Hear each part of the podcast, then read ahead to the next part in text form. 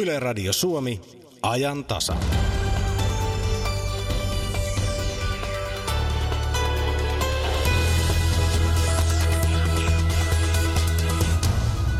Nuorten tulevaisuuskuvat, perheiden hyvinvoinnin edistäminen, varttuminen suomalaisessa alkoholikulttuurissa. Siinä murtoosa seminaariotsikoista lapsen oikeuksien päivän seminaarista, jota pidetään tänään Hämeenlinnassa. Näin lapsen oikeuksien päivänä me puhumme ajan tasassakin lasten yhdenvertaisuudesta. Vieraana on erityisasiantuntija Kirsi Pollari Lastensuojelun keskusliitosta. I on esimerkkikunta kiertotaloudessa. Soitto kunnanjohtajalle paljastaa, mitä Iissä tehdään toisin kuin muualla. Saksan hallitusneuvottelut katkesivat viime yönä ja edessä voi olla jopa uudet vaalit. Keskustelua vaikutuksista Saksaan ja Eurooppaan käydään tässä ajantasassa. Ja ajantasa myös uusi sarjan uusista suomalaisista. Tänään esittäytyy suomalaisuuden tuntija, tohtori Iltiko Lehtinen. Lähetyksen lopulla kuullaan kolumni Kiinan vaikutusvallasta ja illan MOT puhuu portsaribisneksestä.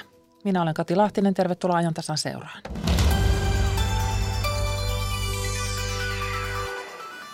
Olennaista lasten ja perheiden palveluiden kehittämisessä ei ole yksi luukku, vaan yksi ihminen. Näin on sanonut perhe- ja peruspalveluministeri Annika Saarikko seuraavat sata vuotta lapsuuden tulevaisuus Suomessa seminaarissa Hämeenlinnassa.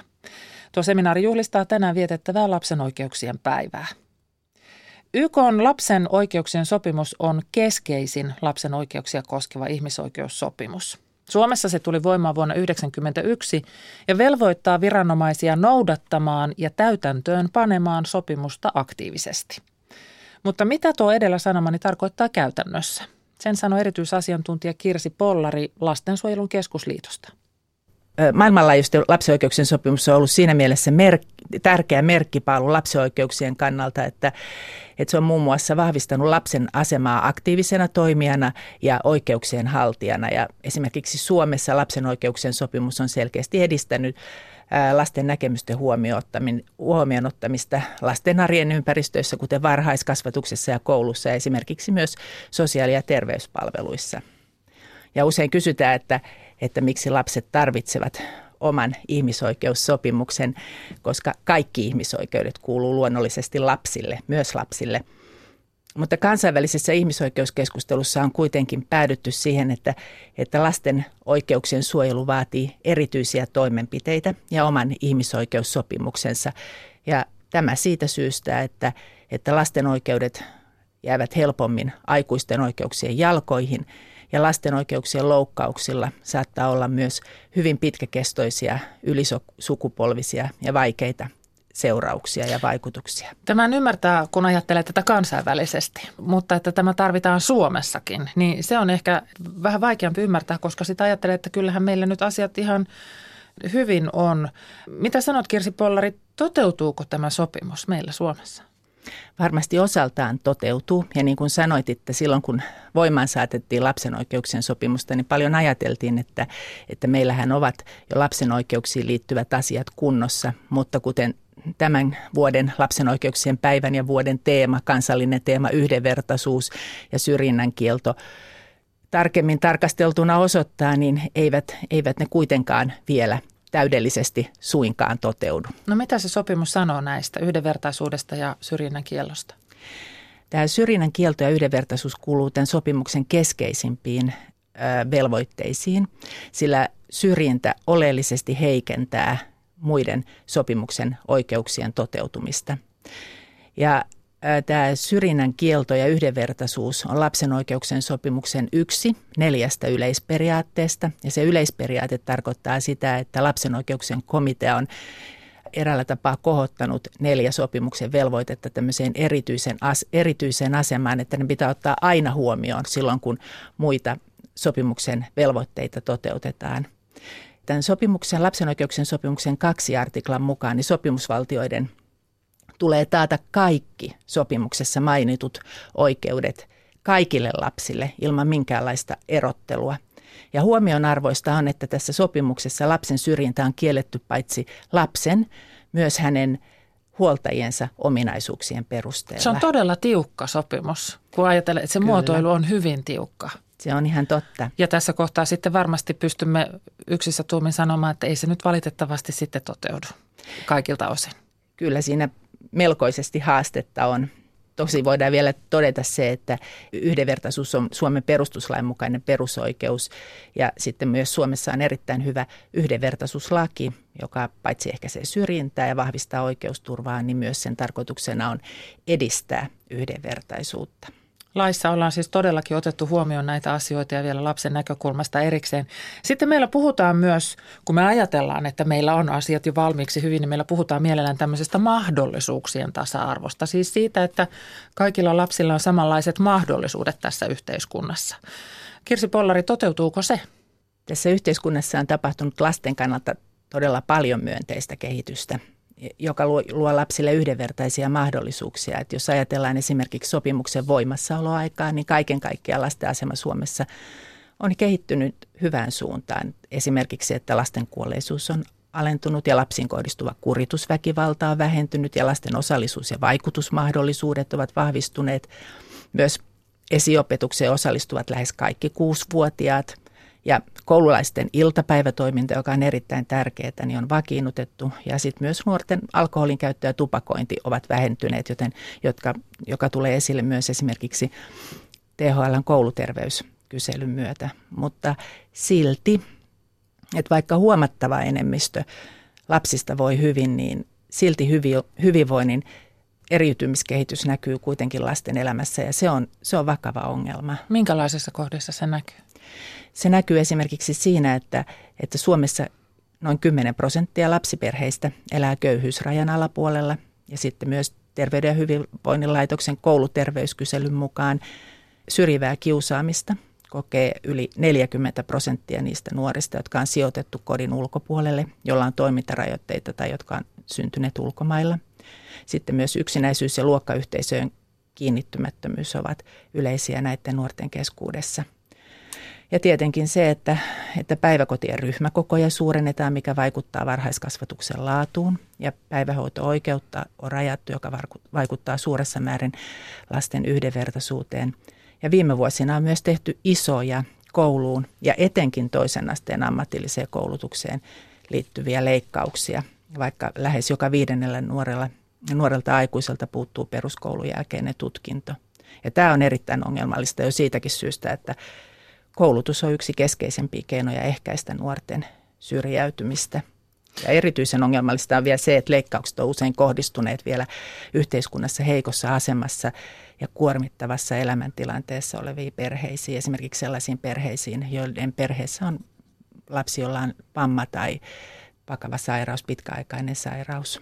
No kaikki on poliittisia päätöksiä. Tässä kohtaa täytyy ottaa esille ihan tuo hallitusohjelmaan kirjattu lapsi- ja perhevaikutusten arviointi. Mm. Te lapsen oikeuksien viestintäverkoston kannanotossa vaaditte lapsistrategiaa ohjaamaan lapsipolitiikkaa. Ja siis tähän lapsen oikeuksien viestintäverkoston, siihen kuuluu erittäin paljon ö, erilaisia järjestöjä. Sitten siellä on mukana Väestöliittoa ja THL, Mannerheimin lastensuojeluliittoa, todella monia eri järjestöjä. Ja siis vaaditte, että lapsistrategia otetaan ohjaamaan lapsipolitiikkaa, niin se tavallaan on ihan selkeä silloin, kun me puhutaan tämmöisistä asioista, jotka on suoraan siinä lapsen elämässä, niin kuin se varhaiskasvatus tai, tai koulu. Mutta sitten on tämmöisiä niin kuin isompia kysymyksiä, joissa miettii, että miten se lapsinäkökulma tulee ottaa huomioon. Ja te mainitsette muun muassa soten ja maakuntauudistuksen. Onko lapsin näkökulma näkynyt esimerkiksi sote-suunnitelmissa? Tämä on siksi, siksi me ollaan, ollaan tätä vaadittu, että, että, tota niin, että vaikka monissa perheissä ja kotitalouksissa elintaso ja elämänlaatu ja elämäntavat ovatkin kohdallaan, palvelut ja tulonsiirrot toimivat asianmukaisesti, niin kuitenkin haasteena on tällä hetkellä se, että ei kaikki perheet ja kotitaloudet ole päässyt mukaan tähän kehitykseen. Ja kuilu hyväosasta ja hyvinvoinnista syrjäjääneiden välillä kasvaa. Lapsen oikeuksien toteuttamista on ajateltava jatkuvana prosessina, jossa uudet lasten hyvinvointiin liittyvät haasteet tulee ennakoida ja tunnistaa, ja niihin tulee reagoida riittävän varhaisessa vaiheessa ja vakavasti. Esimerkiksi digitalisaatio on tällainen, joka tuo mahdollisuuksia, mutta myös uusia haasteita. Ja sitten taas semmoisia voimassa pidettyjä ongelmia, kuten juuri esimerkiksi lapsiperheköyhyys, niin ne vaatii edelleen huomiota yhteiskunnassa. Eli jos ajattelee, ajattelee esimerkiksi sote- ja maakuntauudistusta, niin Mannerheimin lastensuojeluliitto ja lastensuojelun keskusliitto teki tämän sote- ja maakuntauudistuksen lapsioikeusperustaisen ennakkoarvioinnin lapsi- ja perhepalveluiden muutosohjelman LAPen tilauksesta. Ja siinä me tarkasteltiin, tarkasteltiin sellaisia keskeisiä asioita, jotka olisi hyvä ottaa huomioon sote- ja maakuntauudistuksessa – Neuvola taisi olla yksi se isompia, mistä silloin puhuttiin siitä, että siirtyykö ne, siirtyykö ne sinne valinnanvapauden puolelle. Pelättiin, että tämä meidän Kyllä. neuvolajärjestelmämme, joka on Joo. ollut erinomaisesti tukemassa lapsiperheitä ja jonka mahdollisuudet nähdään, niin että se katoaisi. Kyllä, se oli er, eräs yksi niistä suurista huolenaiheista. Ja toinen oli se, että, että suuri huolenaihe oli siinä, että, että katoaako sellaiset sellaisten perheiden, joissa eri perheenjäsenet tarvitsee paljon palveluita. Esimerkiksi aikuisilla voi olla vanhemmilla päihde- ja mielenterveyspalveluita ja sitten lapsilla voi olla lastensuojelun asiakkuutta tai vammaispalveluja. Ja, että miten tavallaan pystytään vai, vahvistamaan ja vaikuttamaan ja tukemaan näiden perheiden asemaa kokonaisuutena, eikä ainoastaan niin kuin erillisinä, erillisten ihmisten palvelupolkuina. Että se oli semmoinen suuri huolenaihe tässä perustuslakivaliokunta on kahdessa lausunnossa tuonut esille, että, että lapsiperheiden asemaan vaikuttavat lainsäädännölliset uudistukset ei saa johtaa tilanteeseen, jossa nämä eri uudistusten yhteisvaikutukset muodostuvat perheille kohtuuttomaksi. Ja perustuslakivaliokunta on myös edellyttänyt näissä lausunnoissa, että hallitus seuraa tarkoin lainsäädännön toimeenpanoa, jotta lasten ja lapsiperheiden perusoikeudet ei käytännössä vaarannu. Ja tämä, tämä on erittäin, erittäin tärkeä velvoite ja tähän Tähän pystytään vaikuttamaan sillä, että tehdään kunnollinen lapsivaikutusten arviointi, ennakkoarviointi, prosessiarviointi ja myös seuranta-arviointi ja ollaan valmiita muuttamaan toimenpiteitä, jos ne ei toimi niin riittävän nopeasti ja myös tehokkaasti. Kun me puhutaan lapsen oikeuksien sopimuksesta, niin sitä helposti ajattelee lasta semmoisena – pienenä, semmoisena mm. taaperoikäisenä tai alakouluikäisenä, mutta, mutta me puhutaan laajasta ikäskaalasta. Siis lapsen oikeuksien sopimushan koskee jokaista alle 18-vuotiaasta henkilöä. Kyllä. Kirsi Pollari, onko meillä jokin ikäryhmä, jonka kohdalla olisi nyt erityisesti syytä kiinnittää huomiota tämän yhdenvertaisuuden toteutumiseen ja siihen, että se sopimus oikeasti tulee meillä katsotuksi? No kaikkien lasten ja nuorten osalta on syytä kiinnittää huomiota yhdenvertaisuuden toteutumiseen, koska kaikki edelläkin mainitut ongelmakohdat kieli siitä, että, että eriarvoisuuteen liittyvät kysymykset koskevat todella laajasti eri-ikäisiä lapsia ja nuoria. Ja nämä ongelmat ovat myös hyvin monisyisiä. Mutta sitten on muistettava, että pohdittaessa nuorten ongelmia on samalla katsottava heidän lapsuuteensa. Että se, että riittävästi varhaislapsuudessa satsataan lasten ja perheiden tukeen, niin auttaa välttämään sitten monia myöhemmin esiintyviä vaikeuksia nuorten ja aikuisten elämässä. No se on jatkuma. Se on nimenomaan jatkuma. Näin erityisasiantuntija Kirsi Pollari Lastensuojelun keskusliitosta. Ja niihin lapsen oikeuksiin voi perehtyä vaikka tuolla nettisivustolla lapsenoikeudet.fi. Siellä on useita asiantuntijakirjoituksia – erilaisista aiheista. Ja kun tuossa äsken puhuimme esimerkiksi sote-tasosta, niin arjen tasollahan kyse on tämmöisistä pienistä suurista asioista. Viimeisimpänä siellä on kirjoitus, joka nostaa esille oikeuden, lapsen oikeuden harrastukseen. Se, että lapsella olisi mahdollisuus valita, mistä hän on kiinnostunut, eikä pelkästään mihin perheellä on varaa. Paljon onnea Suomi, sä olet. Itsenäisyyspäivänä Radio Suomessa juhlitaan yhdessä. Tule mukaan kaiken kansan juhlahumuun. Radio Suomi, sata juhlaa. Kymmenen suomalaista kuntaa on sitoutunut viemään kiertotaloutta kunnianhimoisesti ja konkreettisesti eteenpäin. Ensimmäisenä kuntaverkostona – ne aikovat toteuttaa valtakunnallisen jätesuunnitelman tavoitteet kierrättämällä vähintään 55 prosenttia yhdyskuntajätteistä, hyödyntämällä materiaalina vähintään 70 prosenttia rakennus- ja purkujätteistä sekä vähentämällä jätemäärää tuntuvasti. Suomen ympäristökeskus ja Motiva valitsivat edelläkävijät parin kymmenen hakijakunnan joukosta ja yksi näistä juuri julkistetuista kunnista on I Pohjois-Pohjanmaalla. Puhelimessa on kunnanjohtaja Ari Alatossava. Hyvää iltapäivää. No hyvää iltapäivää. Kunnat edistävät itse valitsemillaan keinoilla tämän alueensa kiertotaloutta, niin mitä keinoja teillä Iissä on valittu? No joo, kiertotalous on varsin laaja käsite ja yleensähän se mielletään juuri tällä tavalla, niin kuin tuossa äsken oli, että jo kertaalleen käytetyn materiaalin uudelleen hyödyntäminen. No esimerkiksi resurssien jakaminen on osa kiertotaloutta ja ISSA on, on laajasti otettu käyttöön kuntalaisten osallistaminen näiden resurssien, resurssien jakamiseen ja jakamiskokeiluihin. Jos jotakin esimerkkejä sanoo, niin esimerkiksi työpaikkaliikennepilotti on paraikaa meneillään. Tavoitteena on, siis tässä on tavoitteena kehittää Inkuntaan sopiva työpaikkaliikennemalli. Siis Inkuntahan on Oulun kaupunkiseudulla meillä, meillä tuota, 1300 kuntalaista käy Oulussa päivittäin töissä pendelöintitilastojen mukaan ja 600 oululaista käy Iissä töissä. Mm. No samalla, samalla tavalla niin tuota, on paraikaa menossa tämmöinen laaja yhteishankinta aurinkokeräinten, sähköpyörien, kompostorien, ilmapumppujen hankkimiseen. Tämmöisiin osallistuu iso joukko kuntalaisia.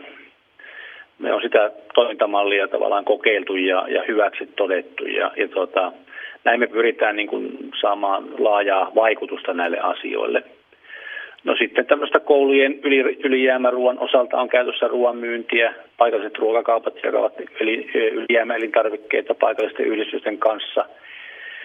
Ja sitten niin kuin tuossa äskenkin sanottiin että yleisesti ottaen tämmöinen jätemäärän vähentäminen kaikessa toiminnassa, resurssien, esimerkiksi rakennuspurkujätteiden uusiokäyttö, niin kyllä ne on meillekin työn alla ja niitä mietitään – mietitään koko ajan, että miten niissä päästäisiin eteenpäin. No nämä kuulostaa juuri sellaisilta, minkä asioiden kanssa moni suomalainen kunta ja kaupunki käy, miettii, että, että miten nämä toteutettaisiin, joten te nyt olette tässä sitten tämmöisenä esimerkkikuntana ja teiltä sitten näitä kokemuksia saadaan. Ja, ja yksi ajatus tässä olisi se, että myös aktivoitaisiin alueen asukkaita, niin niin Kyllä. tässä nyt totta vie sellaiset on mukana, kun puhutaan esimerkiksi pendelöintiliikenteestä. Ari Alatossava, mikä teidän tavoite näissä, näissä teidän hankkeissa on?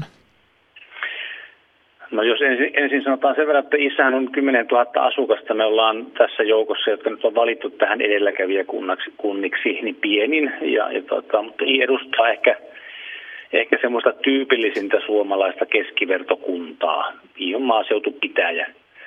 Ja me haluamme olla niin kuin tässä omassa sarjassa etujoukossa tavoittelemassa tämmöistä kestävää yhteiskuntamallia ja kokeilemassa semmoisia meille, meidän kokoiselle näköiselle kunnalle soveltuvia toimintamalleja. Me ollaan saatu hyviä tuloksia tässä energia- ja ilmastotyössä. Meidän yksi projekti valittiin tässä vastikään Euroopan parhaaksi projektiksi tässä ilmastotyöosalla ja Meillä yksi tavoite on se, että me otettaisiin siellä puolella toteutettuja hyviä toimintamalleja käyttöön myös tässä kiertotalousajattelussa ja sitouttaa sitten kaikki toimijat mukaan, muun muassa palvelumuotoilun mahdollisuuksia hyödyntämällä. Mutta teillä ja siis... tietenkin, ja tietenkin me toivotaan, toivotaan ja kokemuksen mukaan tietysti uskotaankin, että, että iläiset yritykset, kuntalaiset lähtee laajalla rintamalla tähän – sitoumukseen ja tähän toimintaan mukaan, niin ne ovat lähteneet tässä energia- ja ilmastopuolellakin. Ja tietysti halutaan kaikki tähän mukaan. No miten kuntalainen sitten huomaa, että te nyt olette tässä, tässä tämmöisenä pilottikuntana ja, ja esimerkkikuntana? No varmasti kuntalainen tulee niin kuin huomaamaan sen monellakin eri tavalla. Mehän ollaan tässä tilanteessa tietysti niin kuin tämmöisessä kehitysvaiheessa, alkuvaiheessa ja erilaisia kokeiluja tullaan, tullaan tuota tulevina vuosina tekemään yhdessä kuntalaisten, kuntalaisten kanssa ja tietysti myös kuntalaisten toiveita kuunnellen. Et se on niin kuin yksi, yksi tapa tässä, että mä luulen, että, että tuota, nimenomaan tämä, tämä kuntalaisten sitouttaminen on ehkä se asia, miksi meidät tähän joukkoon niin kuin valittiin. Meillä on aika paljon kokemusta siitä ja, ja tuota, hyviä tuloksia. Et esimerkkinä siitä, siitä, kun tässä, tästä asiasta oli, oli täällä keskustelua, niin tuota, esimerkiksi Iin eläkeläisyhdistys pyysi kunnan edustajaa kokouksessa kertomaan, millä tavalla he voivat olla tässä mukana ja millä tavalla he voivat edistää näitä, tämän sitoumuksen saavuttamista omalla työllään. Se on konkreettinen. konkreettinen niin kuin esimerkki. Se kuulostaa siltä, että koko kunta on siinä mukana. Kiitos näistä tiedoista kunnanjohtaja Ari Alatossava ja, ja hyvää päivänjatkoa Iihin. Samoin sinne teille. Ja sitten kerrotaan vielä tähän se, että nämä muut kunnat, jotka ovat mukana tässä, tässä hankkeessa, niin ovat Jyväskylä, Kuopio, Lahti, Lappeenranta, Porvoo, Riihimäki, Rovaniemi, Turku ja Vantaa.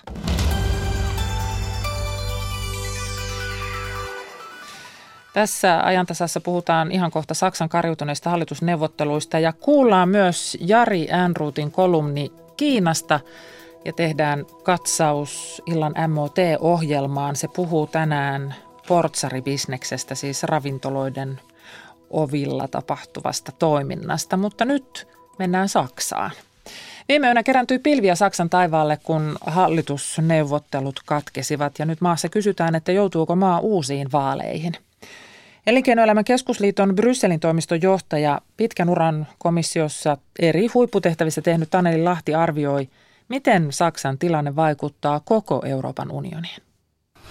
Varmaan se ensimmäinen juttu on se, että, se, että tämmöinen niin odotteleva vaihe jatkuu pidempään kuin sitä, sitä arveltiin. Minkälaiset, tai, tai kun ajatellaan näitä Saksan eri hallitusvaihtoehtoja, ne ovat varsin kiharaiset, mutta miten nämä erilaiset hallitusvaihtoehdot toteutuessaan sitten, mitä siellä niin on valittavissa, kun ajatellaan EU-politiikkaa? Kyllä tässä on semmoinen todellinen niin kuin historiallinen murros käynnissä Saksassa. Siis silloin kuitenkin toisen maailmansodan jälkeen niin Saksan sitoutuminen Euroopan tiivistymiseen ja, ja, ja integraation on ollut ihan täysin niin kuin yksimielinen. Siellä on valinnut varsin vahva konsensus siitä, että mikä on Saksan rooli. Saksan on kannettava vastuuta ja huolehdittava, että Eurooppa pysyy yhdessä ja etenee. No nyt tämä on niin kuin ensimmäinen kerta, kun, kun tota, nämä tästä Euroopan kriiseistä johtuvat niin ristivedot niin vetää myöskin Saksaa vähän erilleen. Kyllä mä odotan, että, että Merkel edelleenkin tulee johtamaan Saksaa hyvin Euroopan myönteisessä ja Euroopan integraation sitoutuneessa politiikassa yhteistyössä Ranskan Macronin kanssa, mutta tota, äm, näissä neuvotteluissa oli niin kuin hyvin nähtävissä se, että, että siellä on niin kuin nämä kolme tämmöistä eri peruslinjaa, jotka, jotka vetää sitä Saksaa nyt vähän erilleen. On puhuttu jopa siitä, että Angela Merkelin asema on vaarassa. Jos uusiin vaaleihin mennään, hänen poliittinen uransa saattaisi olla ohi. Jos uusiin vaaleihin joudutaan, niin, niin miten arvioitte Angela Merkelin asemaa? No sitten ollaan kyllä aivan, aivan uudessa tilanteessa, että siis se voi olla jopa, että, että, että Angela Merkelin asema siinä kyseenalaistuu. Toisaalta mä en kyllä näe ketään muuta Saksassa, joka, joka, joka häntä kovin voimakkaasti tällä hetkellä haastaisi. Hän on menossa neljännelle kaudelle. Hän on syvästi eurooppalaisesti sitoutunut, mutta hän haluaa, niin kuin, että, että, että, että neljännen kautensa jälkeen Eurooppa näyttää toisenlaiselta kuin mitä, kuin mitä se on nyt. Ja hän on valmis niin kuin, ottamaan sen sen, sen eteen myöskin riskejä. Ja siitä mun mielestä kertoo sitten myöskin tämä, että, että FDP ilmoitti sitten viime yönä, että, että he lähtee näistä neuvotteluista pois, koska he on olleet näissä neuvotteluissa se kaikista kriittisin osapuoli. Mm, sanotte, että Merkel on valmis ottamaan riskejä. Hän haluaa nähdä toisenlaisen Euroopan neljännen kautensa jälkeen. Mitä tämä tarkoittaa? Millaisia riskejä? Onko Saksa valmis avaamaan kukkaron nyörejään vai, vai mitä se tarkoittaa? Varmaan myöskin sitä. Kyllä se niin kuin lopulta, lopulta Euroopan historiassa on, on aina käynyt niin, että, että lopulta Ranska ja Saksa tekee kompromissin, jossa, jossa tota otetaan, otetaan sitten huomioon Euroopan eri osien ja eri, eri kulttuurien ja, ja tota näkemysten tasapaino. Ja, ja, ja siihen liittyy sitten myöskin tietysti niin kuin rahallisia kontribuutioita ja sitoumuksia. Kyllä Saksa lopulta sitten taas jälleen kerran niin tulee kyllä varmasti sitoutumaan siihen, että, että tota, Euroopan rahoitusta varmastikin muutetaan, siitä tulee riittävää. Se varmaan tulee tarkoittamaan myöskin saksalaisten osalta sitoumuksia sellaisiin asioihin, jotka vaikka FDPlle ei olleet mieluisia. Mainitsin aikaisemmin, että, että sitten niin kuin vedetään Saksaa vähän niin kuin kolmeen eri suuntaan. Että yhtäältä etelään kohti vahvasti yhteisvastuullisempaa Eurooppaa, toisaalta vähän niin kuin tuonne itään kohti semmoista niin kuin itsenäisyyttä korostavaa Eurooppaa ja sitten taas tuonne niin kuin pohjoiseen tänne tuota meidän suuntaan, jossa me toivotaan tämmöistä niin kuin markkinaperusteista sääntöihin perustuvaa Eurooppaa. Ja, ja tästä niin kuin, niin kuin näistä kolmesta vektorista sitten lopulta niin kuin löytyy se, se tota kompromissi, Mä luulen, että, että, että varmaan se, että, se, että, että, että kohta puolin aukeaa myöskin nuo seuraavan EU-rahoituskauden neuvottelut, niin saattaa vaikuttaa kyllä sitten niihin poliittisiin asenteisiin ja asemointeihin tuolla idässä, koska siellä ollaan niin voimakkaasti hyödytty tuosta yhteisestä budjetista. Erityisesti julkiset investoinnit on aika suurelta osin rahoitettuja EU-budjetista. Varmaankin siellä niin kuin etelässä, jossa, jos, jossa sääntöjen kanssa on välillä vähän vaikeuksia, niin siellä yritetään ja sitten se näkee nyt, että Macronhan on ensimmäiseksi ilmoitti, että hän aikoo huolehtia siitä, että Ranska noudattaa sääntöjä, niin siellä yritetään liikkua sitten niin kuin lähemmäksi tätä tämmöistä sääntöpohjasta Eurooppaa. Ja sitten meillä pohjoisessa, niin tietysti meidän pitää huolehtia siitä, että, että, markkinaperusteinen sisämarkkinoiden vahvuuteen rakennettu Eurooppa edelleen vahvistuu, mutta kyllä meidän pitäisi myöskin huomioida sitten niin kuin tämä muun Euroopan odotukset. No sitten Suomeen. Suomen suunta EU-ssa, etenkin eurossa, on esillä nyt tämän viikon keskiviikkona eduskunnassa pääministeri Juha Sipilän ilmoitus Suomen emulinjasta, eli siitä, mitä Suomi haluaa euroalueelta ja sen kehitykseltä jatkossa, niin sitä kansanedustajat arvioivat. Suomi on linjannut asioista hyvässä etunojassa nyt Saksasta ei oikein tiedetä, missä siellä mennään, mutta Suomi on linjannut, että markkinakuri on hyvä ja valtioiden oma vastuu talouspolitiikasta on hyvä. Yhteisvastuun lisääminen ei niin hyvä ja pankkiunionin voisi saattaa loppuun sovitusti. Nämä ovat ne päälinjat. Mitä mieltä olette tästä? No, Mielestäni oikein hyviä päälinjoja ja se oli ihan, ihan oikein tervetullutta, että tuota Suomi niitä myöskin tässä niin kuin vahvisti hyvissä ajoin. Mutta tämä on siis niin kuin hyvin niin kuin rationaalinen, puhdas, puhdasoppinen pohjoinen suomalainen linja talous- ja rahaliiton tulevaisuuteen ja sinänsä selkeä. Mutta mun mielestä on niin kuin hyvä olla niin kuin varuilla myöskin sen osalta, että et, et niin kuin se ei kuitenkaan sitten tule olemaan se lopputulos, koska, koska muualla Euroopassa odotukset ja näkemykset on aika lailla toisenlaisia. Niin, niistä oikeusta ja vektoreista jo, jo kuultiin. Jos nyt niitä pelkistää kahteen linjaan. Toinen on se lisääntyvä yhteisvastuulinja, joka tarkoittaa syvenevää talousintegraatiota ja toinen tämä markkinakurilinja, niin, niin, niin kumpi vektori vetää kovempaa? Mihin suuntaan tässä liikutaan? Olen tällä hetkellä varmaankin tämä markkinakuri linja vetää, vetää ehkä vähän, vähän kovemmin. Et jos jos edellisenä vuotena kahtena niin on korostettu tätä yhteisvastuun kasvattamisen tarvetta, niin nyt ollaan, nyt ollaan ehkä vähän taas enemmän tällä niin kuin markkinakurilinjalla. Mutta tota, se, äh, siis se, että, se, että, men, että mentäisiin syvemmälle yhteisvastuuseen, siis sellaisiin asioihin, että, että, että, että, että, että jaettaisiin vähän riskejä keskenään. Se tietysti niin kuin edellyttää sitä, että ennen kuin riskejä ryhdytään jakamaan, niin niitä riskejä, niin kuin, riskejä vähennetään ja tuodaan niin kuin jollain tavalla tasaiselle aloitustasolle kaikkien kesken. Mutta sitten se tarkoittaa myöskin sitä, että, että talouspoliittisesta ja finanssipoliittisesta päätöksenteosta pitää uskaltaa luopua sit niin kuin yhteisön päätöksenteon hyväksi.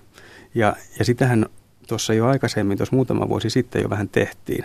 Mutta, mutta sitten muutamat jäsenmaat selvästikin niin kuin alkoi epäröidä, että mentiinkö tässä vähän liian, liian pitkälle. Ja niinpä, niinpä se tänne talous- ja rahaliiton vahvistaminen, joka tuossa muutama vuosi sitten toteutettiin, niin se on nyt ollut vähän kyseenalaistettuna viime aikoina. Ja nyt tästä, niin kuin, tästä eteenpäin niin on mun mielestä mielenkiintoista nähdä, että, että mitä tapahtuu seuraavaksi. Palataanko sittenkin tämmöiseen niin kuin tiukempaan ä, talouskurinpitoon vai lähdetäänkö sitten tämmöiselle niin kuin hajautettamalle linjalle?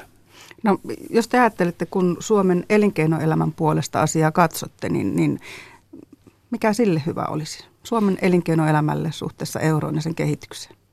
Mahdollisimman vakaa, mahdollisimman yhtenäinen, mahdollisimman äh, har, ei harmoninen, mutta siis myöskin tota, yhdenmukaistettu äh, sisämarkkina ja talous- ja raha-alue jossa, jossa tota, suomalainen elinkeinoelämä pärjää. Siis Suomen elinkeinoelämä hengittää tuon, tuon muun euroalueen mukana kasvussa ja laskussa pienellä viiveellä. Mutta se meidän hyvinvointi on hirveän paljon kiinni siitä, että kuinka tuo euroalue saadaan toimimaan. Ja niin meidän pitää katsoa sitä kokonaisuutta ja, ja katsottava niin kuin myöskin siltä eteläiseltä nurkalta ja eteläisestä näkökulmasta yritettävä ymmärtää sitä, että miten tämä talous- ja oikein toimii. Mm, sen valuvikaisuudesta on puhuttu sen luomisesta asti.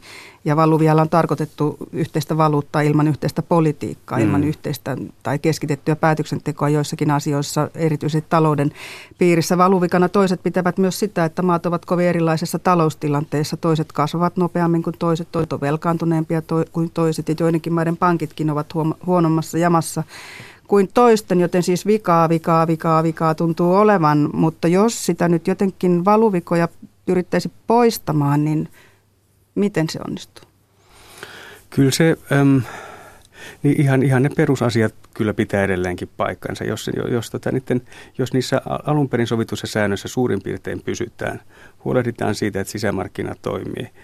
Noi, rahoitusmarkkinoita on vahvistettu olennaisesti. Pankkien valvontaa, pankkien ö, sääntelyä, yhteistä sääntökirjaa on vahvistettu hirveästi. Jos pystytään huolehtimaan siitä, että sitten myöskin te sääntöjen toimeenpano on joka puolella kohtuullisen samanlaista, niin tästä tulee ihan hyvä. Et, ja kyllä se myöskin niin kuin tämä konvergenssiprosessi, jossa, jossa niin kuin, maat on ottaneet toisiaan kiinni, niin, niin siitä on merkkejä, että tuon kriisin jälkeen niin se on taas lähtenyt käyntiin. Että et kyllä tämä yhteinen talous- ja raha-alue ja yhteinen valuutta on myöskin tämmöisiä niin kuin, äh, niin kuin, äh, sitä yhtenäisyyttä luovia hankkeita ja, ja, ja mekanismeja. Et kriisin aikana niin tämä konvergenssimoottori ikään kuin yskähti aika pahastikin, mutta kyllä siitä, nyt näyttää siltä, että se on taas lähtenyt käyntiin. Et heikommat ottaa vahvempia kiinni, vahvemmat niin kuin vakiintuu vähän ja tota, kaiken kaikkiaan niin, niin ne peruspalaset kyllä niin kuin menestyvälle, vahvistuvalle talous- ja rahaliittolle on kyllä olemassa. No vielä lyhyesti. Tuntuu siltä, että, että tätä lisääntyvää talousyhteistyötä, sitä suuntaa on helpompi vastustaa. Sitä, sen argumenttia sen ikään kuin vastustamiseksi on helpompi löytää kuin puolustamiseksi näinä aikoina. Jos vaikka kolme pointtia euron eduista. Joo, näin se on. Joo, siis se, siis se, siis se vaatii niin kuin kyllä näkemystä ja niin kuin semmoista niin kuin kokonaisuuden katsomista. Et, et, siis kolme, pointti. Yksi, ehkä ensimmäinen se, että siis, et, et, et, et, kyllähän euro on antanut Suomelle viimeiset neljä 5 vuotta hirveästi lisää aikaa uudistaa Suomen taloutta ja huolehtia siitä, että meidän, meidän kasvumahdollisuudet on taas kunnossa tulevaisuutta varten. Jos me olisi ollut joku muu valuutta, oma pieni valuutta, niin siis neljä, neljä, viimeistä, neljä viisi viimeistä vuotta, niin me oltaisiin kampailtu niin kuin tuon, tuon niin kuin volatiliteetin kanssa. Nyt meillä on annettu hengitysaikaa. Toinen juttu on se, että, että kyllähän se tietenkin niin kuin antaa meille – niin kuin yksinkertaistaa kaupan tekoa ja investointeja, liikkumista, kaikkea. Siis on ihan joka päivästä käytännöllistä hyötyä, joka helposti unohtuu, kun, kun ei tarvitse sitä rahan enää niin paljon pelata ja vaihdella ja muuta. Kaksi kolmasosaa meidän kaupasta käydään suunnilleen euroalueella. Näin sanoi Taneli Lahti, Elinkeinoelämän keskusliiton Brysselin toimiston johtaja. Häntä haastatteli Seija Vaaherkumpu. Tämä on ajan tasa. Ajan tasa esittelee uusintana sarjan uusia suomalaisia. Kertooko maahanmuuttaja sana heistä mitään? Kaikki me suomalaiset olemme tulleet jostain. DNA-testi näyttää sukumme laajuuden ja kansat ovat liikkuneet aina, joskus siitä asti ja joskus nopeammin lentäen. Toisinaan on liikuttu perhekunnittain, toisinaan isoina joukkoina. Maahanmuuttajilla ei välttämättä ole mitään yhteistä keskenään. Tässä sarjan ensimmäisessä osassa esittäytyy suomalaisuuden tutkija tohtori Ildiko Lehtinen. Unkarilaissyntyinen kansantieteilijä on tehnyt elämäntyönsä Suomen kansallismuseossa ja tutkimusmatkailijana suomalaisukrilaisilla alueilla. Suomalaisuuden Ildiko Lehtinen määrittelee jatkuvaksi muutokseksi. Ja sen asian hän tuntee. Hän on tutkinut sitä koko ikänsä, koru ja puku kerrallaan. Ildikó Lehtinen vagyok, vagyis hogyha magyarul mondanám, akkor azt mondanám, hogy Lukács Ildikó, mert az a lánykori nevem.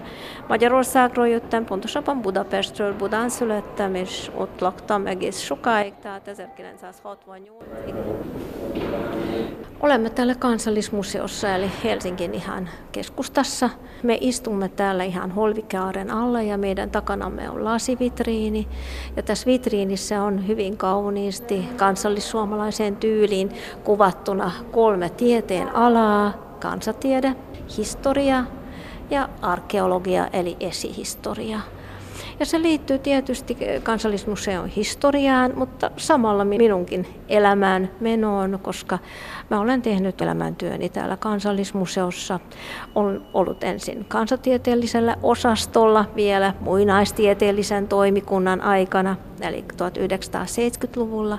Sen jälkeen kansallismuseosta tuli osa museovirastoa ja mä siirryin tutkimusosastoon ja hoidin sitten suomalaisugrilaisia kokoelmia. Mutta samalla mä olen kyllä tutkinut suomalaisia kansanpukuja ja ylipäätänsä suomalaista kansatiedettä ja olen kyllä opastanut kovin mielellään. Mä oon vetänyt opastuksia sekä suomeksi että unkariksi, ranskaksi ja sitten venäjäksi aika paljon ja, ja mä kyllä olen aina rakastanut sitä, että on yhteyttä myöskin ihmisiin, vaikka mä oon tietysti ollut myöskin tutkija.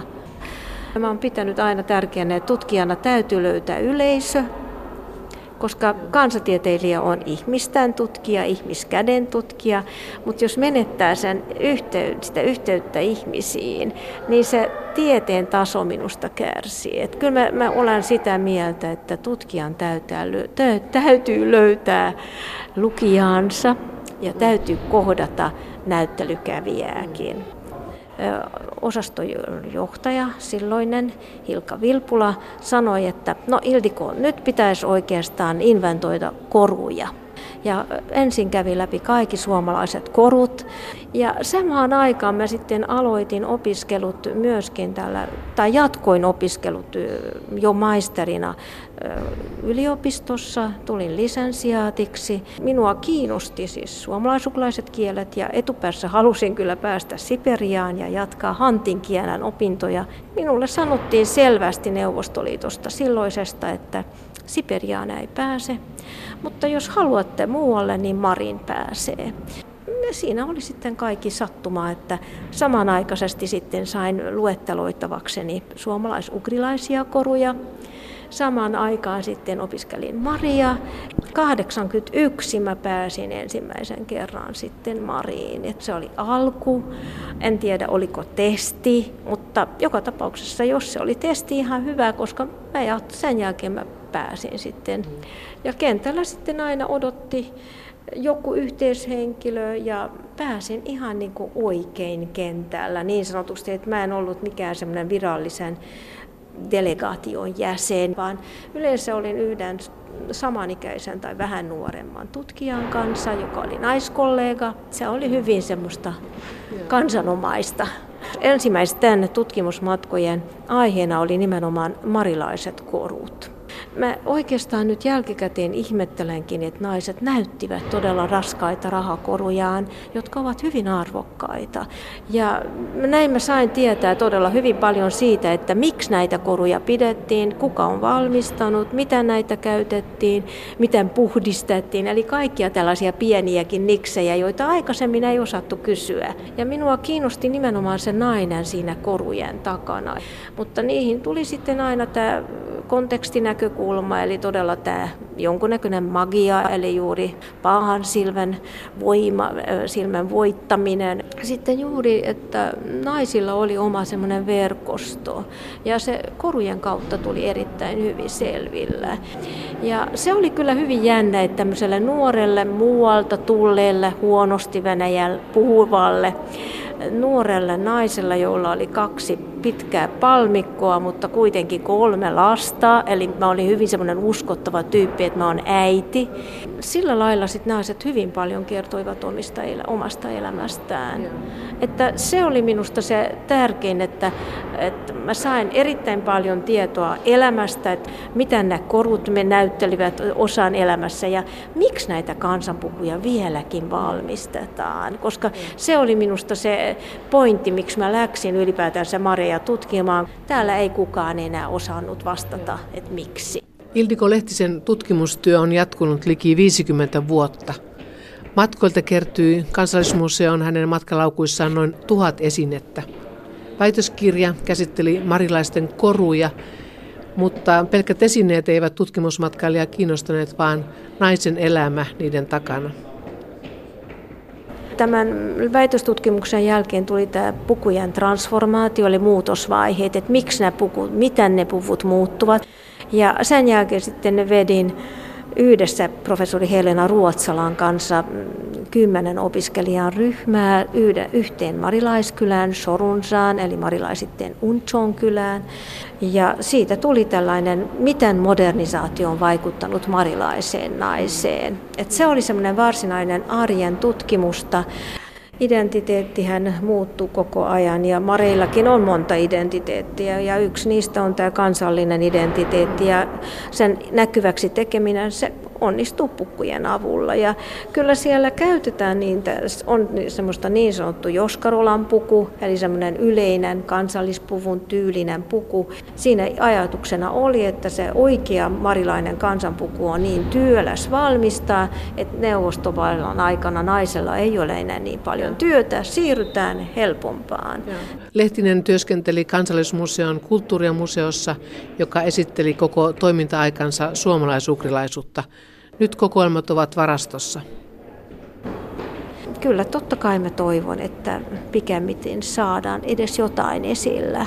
Suomi on ollut kyllä suomalaisukulaisen, sanotaan kansatieteellisen tutkimuksen keskus juuri siitä syystä, kun meillä oli nämä kokoelmat. Mä olen yrittänyt saada niin kuin museoita heräämään Marinmaalla tai Baskortostanissa, Udmurtiassa, Kominmaassa, että museot on kaikille ja nimenomaan museoiden kieli on tärkeää, koska museo on, edustaa tällaista virallista muisti, muistiorganisaatiota, niin jos ihmiset huomaa, että siellä on kyltit ja tekstit mariksi, komiksi eli omalla äidinkielellä, niin se kunnioitus kasvaa. Meillähän on Suomessa ollut silloin 80-luvulla hyvin voimakkaasti esillä sukukansat, ja se sukun kanssa ei ollut pelkästään meidän sydämen asia, vaan se oli myöskin opetusministeriön sydämen asia. Meillähän oli sukukansa-ohjelma ja perustettiin Emma Kastreenin seura. Ja Kastreenin seurassa mä olin sitten puheenjohtajana hyvin pitkään ajan ja pidin tärkeänä juuri sitä ruohonjuuren tason työtä. Sitä, että suomalaisukulaiset kansat, heillä on oikeutta omaan kulttuurinsa, niin Minusta se on ollut ihan osa tätä samaa kansatieteilijän työtä. Että tavallaan se oli niin kuin kansatiedettä, mutta tällaisella yhteiskunnallisella tasolla. No nyt minut valittiin Kalevalaisten naisten liiton puheenjohtajaksi pari vuotta sitten ja viime vuonna minulla oli semmoinen esitelmäsaaria, jota mä varmaan en pysty enää uudestaan toteuttamaankaan, että meillä oli teemana samaa sukua, eli suomalaisukulaiset kansat olivat aika lailla esillä. Ja sitten mä oon käynyt eri yhdistyksissä eri puolella Suomea pitämässä esitelmää sukukansoista.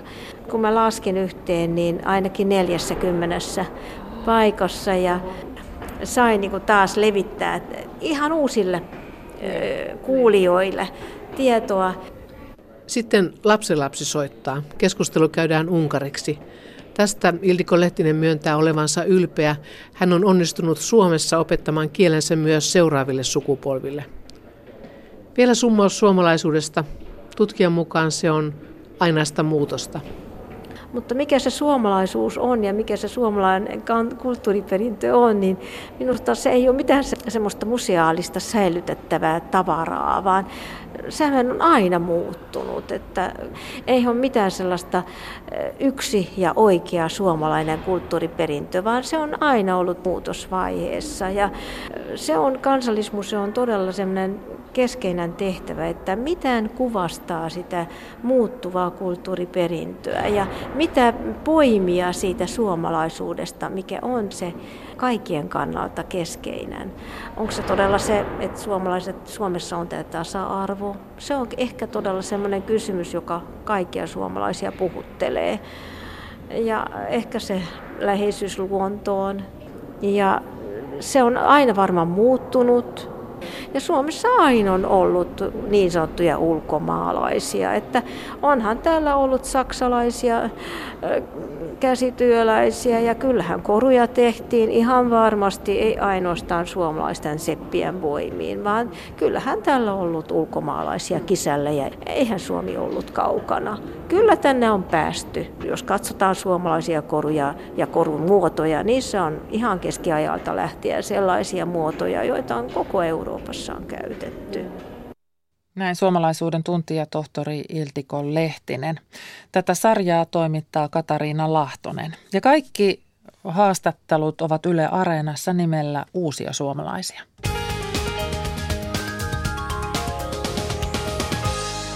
Erikoiskuljetus välillä Vaasa-Posio. Kuljetuksen pituus 75 metriä ja liikenne pysäytetään ajoittain. Ja kuljetus liikkuu seuraavien tuntien aikana reitillä tie 4 Oulu-Simo kello 15 ja 17 välillä. Ja kuljetus on perillä Posiolla huomenna puoleen päivään mennessä. Siis tie 4, Oulu Simo, siellä erikoiskuljetus, jonka pituus 75 metriä. Liikenne pysäytetään ajoittain ja tämä Oulu Simo väli nyt kello 15 ja 17 välillä. Huomenna kello 12 mennessä kuljetuksen pitäisi olla perillä Posiolla.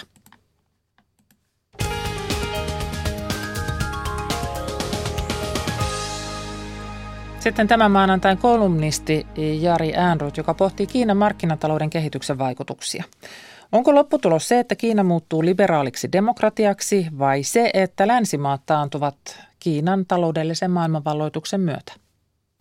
Painolevy helähtää kuin kahle. Nousen kyykystä tempauksen loppuasentoon, tuijotan valkoista lakanaa ja luen. Yksi maailma, yksi unelma. Pekingin olympialaisten virallinen tunnus on koristanut voimailusalin tiiliseinää kohta kymmenen vuotta.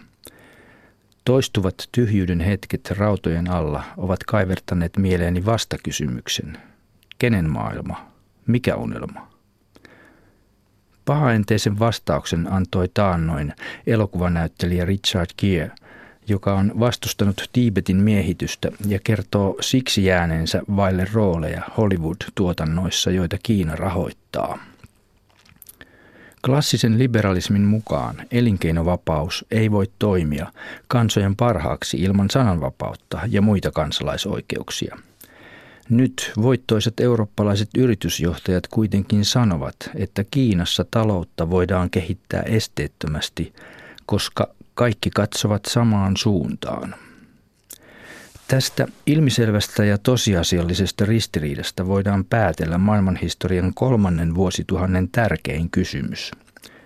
Johtaako markkinatalouden kehitys Kiinassa liberaaliin demokratiaan vai johtaako kommunistisen Kiinan taloudellinen maailmanvalta myös lännessä vapaan ja avoimen yhteiskunnan taantumiseen?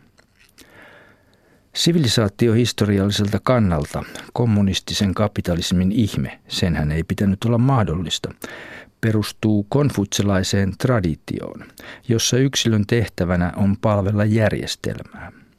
Ylempien kunnioitus, viralliset hyveet ja standardit antavat mallin, jonka mukaan hyvää kiinalaista elämää rakennetaan. Juutalaiskristillisessä lännessähän ihminen tulee ensin ja valtio on kehittynyt suojaamaan yksilöä, joka kaikkein pyhimmin omistaa itsensä, elämänsä ja vapautensa. Siksi kollektivistinen kommunismi ei voinut onnistua Euroopassa, Venäjälläkään. Marksin piti matkustaa Kiinaan ja syntyä maoksi.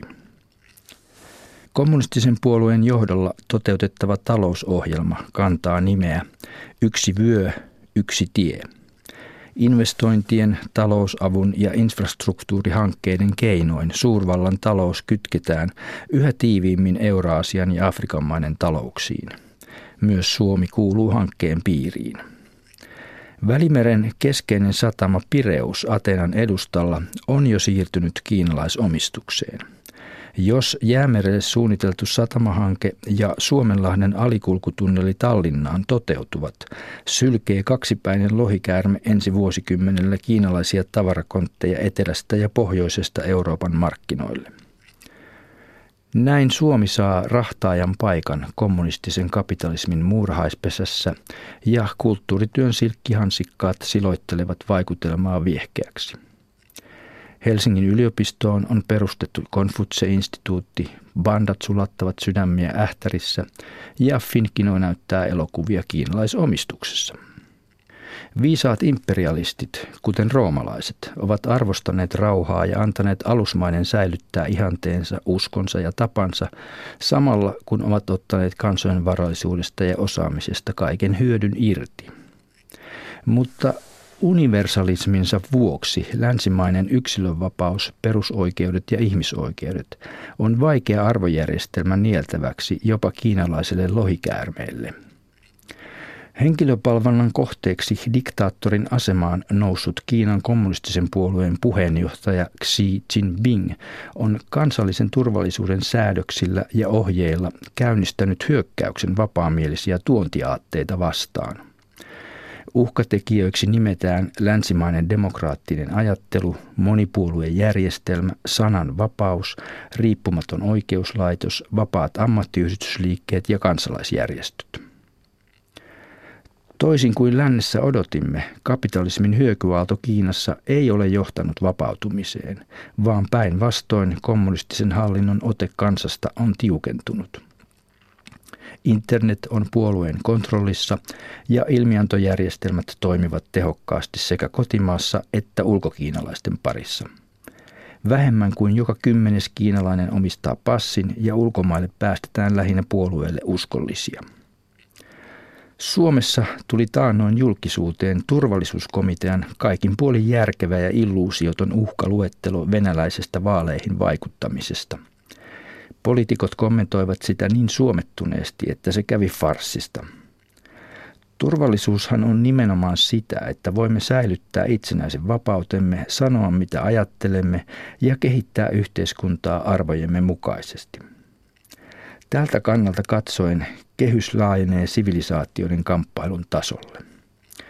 Minusta länsimaisen arvojärjestelmän strategisten uhkien kärkeen tulisi myös Suomessa kirjata kommunistisen kapitalismin kasvava vaikutus ja Kiinan pehmeä valta. Ainakin pitäisi olla suomettumatta tanssivan lohikäärmeen vyöttäessä maailmaa. Näin kolumnoi kirjailija filosofi Jari Äänroth. Tämän illan MOT-ohjelma tarttuu ovimiesbisneksen pimeisiin puoliin jaksossa nimeltään Taistelu ravintoloiden ovista. Suurin osa ravintoloista on ulkoistanut järjestyksen valvonnan turvaalan firmoille ja siellä kilpailu on kovaa ja tästä siis ohjelma kertoo. Studiossa on nyt ohjelman toimittaja Marko Niemi. Mikä on teidän selvityksen tulos? Ovatko rikolliset piirit jättäneet ravintolat ja niiden ovimiehet rauhaan? Riippuu keltä kysyy tein aiheesta juttua muutama vuosi sitten, silloin vielä pyörivään poliisi-TV-ohjelmaa ja silloin oli huhuja, että rikollispiiriä kiinnostaa saada yökerhojen ovia haltuunsa. Tein myös kyselyn poliisilaitoksiin nyt kasatessani tätä ohjelmaa ja sen mukaan ongelmia ei juuri ole. Ja tämä on varmaan totuus suurimmassa osassa maata. Liivimiehiä ovimiehinä ei ole nähty viime vuosina kuin Helsingissä ja Turussa – Toisaalta sitten jututin muutamia portsareita, entisiä portsareita ja aika moni heistä oli poistunut alalta sen takia, koska he kokivat, että on vaikea toimia, kun pitää toimia niin lähellä alamaailmaa. Miksi tämä ovimiesbisnes kiinnostaa alamaailmaa? No se ei ole varmaan suuri salaisuus, että suosituissa yöravintolassa käytetään huumeita ja viikonloppuisin tämmöinen huumeiden viihdekäyttö on huipussaan. Sen lisäksi ravintolassa voi pestä rahaa, pyörittää paritusbisnestä ja tähän ei ole vain Suomea koskeva asia, vaan tämä on niin ihan maailmanlaajuinen. Rikollisia kiinnostaa, mitä, ne rahat, mitä ravintolassa liikkuu ja asiakkailla on. Mutta siis kahdenlaista tietoa siitä on, niin kuin tuossa äsken sanoit. Mitä äh, haittaa siitä sitten on tavalliselle ravintola-asiakkaalle, joka on vaan menossa sinne ravintolaan sisään ja, ja sieltä pois, jos ovella seisoo tällainen vahtimestari, joka on rikollisjengissä tai jolla on yhteyksiä jengiä? Hän voi olla hyväkin järjestyksen pitäjä siellä, mutta voi tulla ongelmia, jos tulee oman jengin jäseniä, tai voi tulla ongelmia, jos tulee väärän jengin jäseniä. Mä koitan lyhyesti kertoa ihan tämmöisen esimerkin, mitä tapahtui Tiger-yökerhossa Helsingissä muutama vuosi sitten. United Brotherhood-jengiläiset ikään kuin valtasivat liivit päällä yökerhon VIP-tilaan, puukottivat erästä asiakasta kaulaa ja poistuvat sen jälkeen paikalta tekijät toki jäivät myöhemmin kiinni, koska valvontakameroistahan heidät oli, liivimiehet oli helppo tunnistaa. Mutta valvontanauhat paljastivat myös sen, että jengiläiset ja vahtimestarit olivat erityisen tuttavallisen hyvissä väleissä keskenään. Eli tällaisia ongelmia pahimmoillaan voi tapahtua.